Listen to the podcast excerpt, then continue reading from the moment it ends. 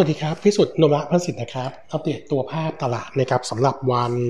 ที่ 22 มกราคมนะครับก็มุมมองของเซตเนี่ยต้องบอกว่านวะเนี่ยเอ่อตอนนี้กลับมามองตัวตลาดพักฐานใหม่นะครับเนื่องจากว่าเอ่อต้องบอกว่าเมื่อวานนี้ตัวโทนตลาดโดยรวมเนี่ยถือว่าค่อนข้างดีจากตัวเออร์เน็งของเคแบงที่มีสัญญาณค่อนข้างเป็นบวกนะครับเอ่อแต่ว่าพอดีประเด็นเมื่อวานนี้เนี่ยมันมีข่าวที่เป็นเอ่อความกังวลของตลาดเข้ามาบ้างนะครับเรื่องของตัวตลาดที่ส่งสัญญาณในการใช้เกณฑ์ใหม่นะครับเพื่อที่จะปรับในส่วนของตัวการ adjust เรื่องของการคำนวณในส่วนของตัวน้ำหนักในในในใน SET50แล้วก็เซ็ตร้อยนะครับซึ่งจะกระทบกับหุ้นในหลาย ๆ ตัวนะครับโดยเฉพาะตัวที่มี free float ต่ำๆเนี่ยจะทำให้ตัวน้ำหนักเนี่ยลดลงนะครับพอลดลงปุ๊บเนี่ยมันก็จะไปทำให้ตัวน้ำหนักของตัวหุ้นที่มี free float เยอะนะครับที่อยู่อันดับ top ๆเนี่ยมีการเปลี่ยนแปลงเป็นเชิงบวกและลบเหมือนกันนะครับเราก็เลยเราก็เลยคาดว่าตรงนี้อาจจะส่งผลให้ตลาดเนี่ยดูค่อนข้างกังวลนะครับพอนักลงทุนกังวลปุ๊บเนี่ยตัวเซ็ตก็เลยยังขึ้นต่อได้ค่อนข้างยาก แล้วก็เมื่อวานนี้ท้ายที่สุดแล้วเซ็ตเนี่ยไม่สามารถยืนเหนือ 1,528 จุดนะครับงั้นเราก็เลยมองว่าตัวเซ็ตเนี่ยโอกาสที่จะพักฐานอาจจะมีตามมานะครับเออผมขออนุญาตอัปเดตนิดนึงนะครับเมื่อวานนี้นมะมี paper ออกไปก็คือตัวของเอ่อตัวตัวเรื่องของตัวฟรีโฟดที่จะเอ่อใช้มาแอดจัดนะครับเพื่อคำนวณในส่วนของตัว Market Cap นะครับซึ่งนมะคาดการว่านะครับถ้าดูในส่วนของตัวมวลตั้มที่ตลาดจะใช้ตอนนี้เนี่ยมันมี 2 เกณฑ์นะครับเออเกณฑ์แรกก็คือเออในช่วง second half นี้เนี่ยอาจจะกำหนดขยับตัวฟรีโฟดจากเดิม 20%ขึ้นเป็นเออมากกว่า 25%นะครับซึ่งถ้าเป็นแบบนี้ก็จะมีหุ้นหลายตัวที่ติดนะครับประมาณสัก 3 ตัว โดยเฉพาะตัวเดลต้าเนี่ยอาจจะหลุดจากการคำนวณใน SET fifty SET ร้อยได้นะครับเอออีกเกณฑ์หนึ่งนะครับที่ตลาดมีการพูดถึงแล้วก็อาจจะใช้ตามในส่วนของตัว global นะครับก็คือในส่วนของตัวเอ่อการ adjust ด้วยพอ market เอ่อตัว free float ต่ำเนี่ยเออเอาไป adjust ในส่วนของตัว market cap เนี่ยให้มีน้ำหนักน้อยลงนะครับก็จะช่วยลดผลกระทบไปได้บ้างนะครับแต่สิ่งที่เกิดขึ้นก็คือ สมมุติใช้เกณฑ์นี้นะครับตัวมักเนี่ยคำนวณว่า ตัว sector นะครับ sector energy เนี่ยจะมีหุ้น 2 ตัวที่กระทบก็คือตัวของ GULF กับ GPSC ที่ที่มีมีมีมี market cap ต่ำนะครับน่าจะทำให้สัดส่วนตัวน้ำหนักของ Energy เนี่ย drop ลงประมาณ 2.7%นะครับส่วนตัวที่น้ำหนักเพิ่มขึ้นเนี่ยจะเป็นกลุ่มแบงค์นะครับเออน้ำหนักน่าจะเพิ่มขึ้น 5.86%นะครับเออตามมาด้วย conmat เพิ่มขึ้น 1.5%แล้วก็ healthcare เพิ่มขึ้น 1.2%ขณะที่ตัวของอิเล็กทรอนิกส์แล้วก็ตัวของ transport เนี่ยจะถูกปรับลดน้ำหนักลงนะครับประมาณ 2-3%นะครับส่วนผลกระทบจากตัวหุ้น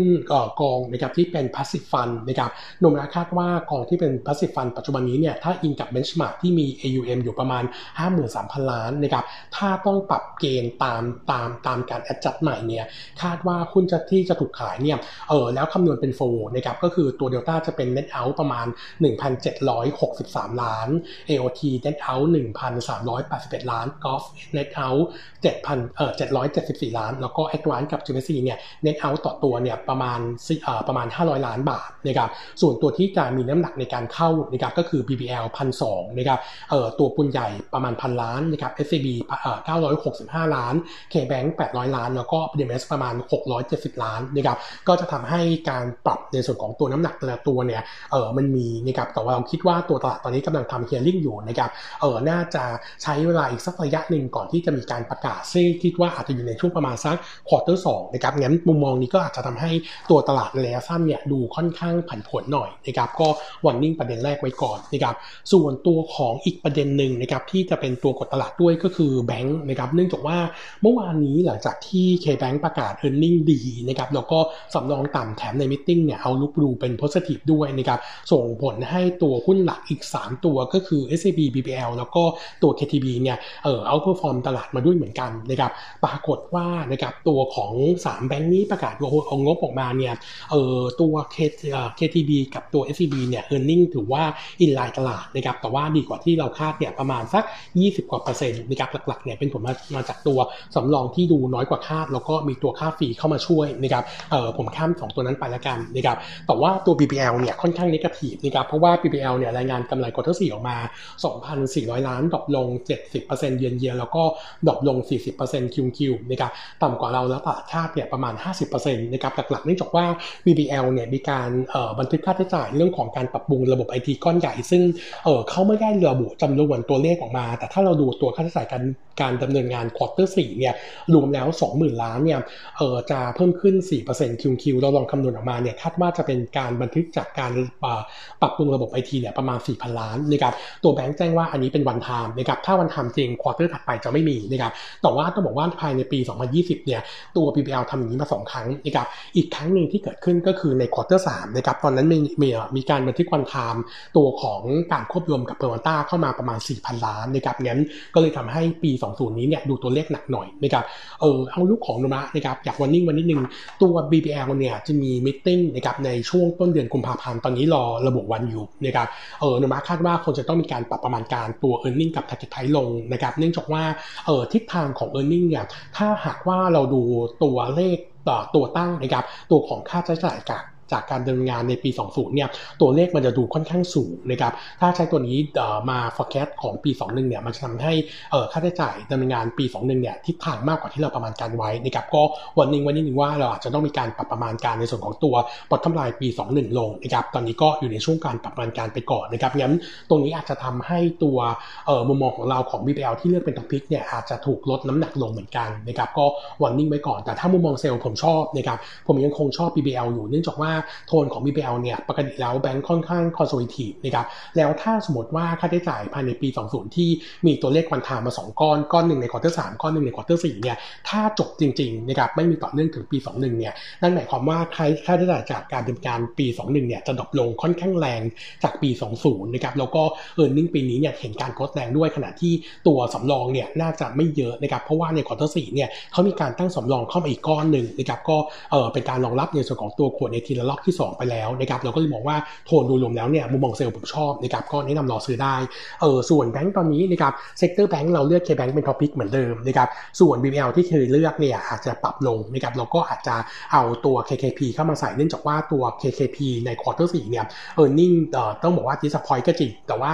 อันนี้เป็นผลจากการตั้งสำรองเพื่อลดความเสี่ยงไปแล้วนะครับเออปีนี้น่าจะไม่มีนะครับงั้นพอเป็นแบบนี้ปุ๊บเนี่ย KKP จะน่าสนใจบวกกับ KKP เนี่ยถ้าเราดูในส่วนของตัวปันผลเนี่ยจ่ายสูงสุดใน sector แล้วนะครับยูเดนยิวจะอยู่ที่ประมาณ 5.4%นะครับงั้นผมคิดว่า KKP จะเป็นตัวเลือกที่ดีในช่วงถัดไปนะครับส่วนหุ้นอีกตัวหนึ่งที่อยาก warning ไว้ก็คือตัวของ CPALL นะครับ เราคาดการกำไรของ CPO ควอเตอร์4จะประกาศงบวันที่ 22 กุมภาพันธ์ว่ากำไรที่ 4,000 ล้านบาทนะครับตกลง 35%เยือนเยียแล้วก็ flat QQ นะครับหลักๆเนี่ยแรงกดดันจากร้านสะดวกซื้อโดยตรงเนื่องจากว่ากลุ่มของเซเว่นเองนะครับตัว same store growth เนี่ยติดลบ 17.5%เยือนเยียจาก quarter 3ที่ลบ 14%นะครับส่วนกลุ่มธุรกิจแม็คโครนะครับ same store sale เนี่ยเป็นบวกประมาณ 0.5%นะครับส่วนตัวของ ตัวของ gross margin quarter นี้นะครับเออต้องบอกว่าถ้าดู QQ อ่าแฟกนะครับอยู่ที่ 22%นะครับแต่ว่าถ้าดู top line เนี่ยมันก็ตกลงจากเรื่องของตัว same store ทั้งเออเป็นปัญหาจากทั้งในส่วนของตัวกำลังซื้อที่ตกลงนะครับแล้วก็ตัวโรคระบาดที่เข้ามากดดันในช่วงประมาณสักอ่าประมาณปลายปลาย quarter สี่ด้วยนะครับโนมูระเองเนี่ยแนวโน้มปรับกำไรตัวปี 21นะครับลงจากเดิม 11%มาอยู่ที่ bottom line มาอยู่ที่ 18,700 ล้านบาทนะครับgrowth ยังอยู่ที่ 15%เยือนเยียบนะครับสาเหตุที่ปรับตัว earning ลงเพื่อสะท้อน 2 เรื่องนะครับเรื่องแรกก็คือการระบาดของโควิด1ที่ยังมีต่อเนื่องจนถึงช่วงต้นปีนี้นะครับอันที่ 2 ก็คือออตัวของ same store growth ที่น่าจะอ่อนแรงกว่าที่เคยมองไว้ เดิมเนี่ยเราทำไว้บวก 6.5%ปีนี้น่าจะปรับลงมาเป็นเหลือเหลือบวกเป็นแค่ 5%อันที่ 2 ก็คือตัวต้นทุนในการซื้อดิวเทสโก้นะครับสูงขึ้นจาก forecast เดิมเนี่ยประมาณสัก 10-20 bip พอใส่เข้ามาก็เลยทำให้ earning ถูกปรับลดลงจากเดิมประมาณสัก 11%นะครับส่วน target price ในการปรับลงจากเดิม 75 เป็น 68 บาท แต่ด้วยตัวของหุ้นที่ยังมี upside ค่อนข้างเยอะจากราคา market นะครับเราก็มีการปรับคำแนะนำขึ้นจากเดิม trading buy ขึ้นเป็น buy นะครับก็มองวิวเป็น positive นะครับใน long term นะครับส่วนตัวของหุ้นในกลุ่ม auto อัปเดตสั้นๆละกันนะครับมี 2 ตัวนะครับตัวหนึ่งเป็นตัวของสมบูรณ์แอดวานซ์นะครับคาดการกำไร quarter สี่พัฒนาที่ 160 ล้านเอ่อ drop ลง 24%เยนเยียแต่เพิ่มขึ้นถึง 98% QQ นะครับตัว top line เนี่ยกลับมาโตดี 21% QQ อยู่ที่ประมาณ 1,850 50 ล้านเนื่องจากว่าตัวรายได้เติบโตดีเอ่อค่อนข้างที่จะโตเด่นนะครับโดยเฉพาะในส่วนของกลุ่มที่เป็น North America นะครับแล้วก็ตัวของคำสั่งซื้อในเครื่องจักรกลการเกษตรเนี่ยเพิ่มขึ้นด้วยนะครับส่วนก็ profit margin quarter นี้ขยับเพิ่มขึ้น 190ปิ๊บคิวคิวมาอยู่ที่ 17%นะครับเนื่องจากว่าตัวของตัว FTA เนี่ยมีการเอ่อ SAT นะครับมีการปรับปรุงรายการผลิตนะครับเอ่อในส่วนของตัวค่าใช้จ่ายอาจจะเพิ่มขึ้นหน่อยนะครับแต่ว่า QQ เนี่ยดูดีขึ้นเนื่องจากตัวยูเลตที่ดีขึ้นนะครับตัว SAT คาดการจ่ายการจ่ายปันผลนะครับอยู่ที่ 45 สตางค์ใน second half นะครับคิดเป็นยิวจะอยู่ที่ 3%ส่วนเอาลุกปี 2021นะครับโนมูระเนี่ยมีการปรับประการประมาณการเพิ่มขึ้นจากเดิมประมาณ 8%นะครับมาอยู่ที่ 616 ล้านบาทนะครับก็เหตุผลหลักๆก็คือในส่วนของตัวภาพเอ่อตัว gross margin ที่ดีขึ้นนะครับแล้วก็คำสั่งซื้อที่เข้ามามากขึ้นนะครับก็ช่วยหนุนตัวของเอ e a r n i n g นะครับส่วน target price ก็เพิ่มขึ้นจากเดิมนะครับ 13.8 เป็น 18 บาทนะครับก็เลยปรับคำแนะนำจากเดิม trading buy เอ่อจากเดิม neutral ขึ้นเป็น trading buy นะครับแล้วก็อีกตัวหนึ่งตัวสแตนเลย์นะครับตัวงบน่าจะประกาศในวันที่ 28 มกราคมจะเป็นงบ quarter 3ปี20ทับ21นะครับคาดการณ์วัตถุกำไรไว้275ล้านบาทนะครับ earning ก็ถือว่าตกลงประมาณ40%เยือนเยียจากตัว U-rate ที่ตกลง แต่ว่าถ้ามองในทิศทางของ QQ เนี่ยตัวเลขเริ่มเห็นการฟื้นตัวดีขึ้นนะครับแล้วก็ตัว U-rate เนี่ยก็ปรับตัวดีขึ้นด้วย QQ นะครับส่งผลให้ gross margin ขยับเพิ่มขึ้น 210 bip QQ มาอยู่ที่ 14%นะครับเออโนมาเองยังคงให้ target price ของตัวไทเซเล่ที่ 190 บาท แล้วก็เลคโ m เมนบายนะครับตัวไทเซเล่เนี่ยจุดเด่นก็คือปีนี้แบบในปี 20 นะครับเป็นเป็นเป็นบริษัทเดียวที่มีการเปิดโรงงานใหม่นะครับแล้วก็ตัวออเดอร์เนี่ยมีรองรับอยู่แล้ว ก็เลยทำให้ความกังวลเนี่ยมีไม่เยอะนะครับขณะที่การขยายตัวของ e a r n i n g เนี่ยยังคงโตได้ดี งั้นมุมมองของรักก็มองเป็น positive view นะครับครับวันนี้เด็ดเท่านี้นะครับขอบคุณครับ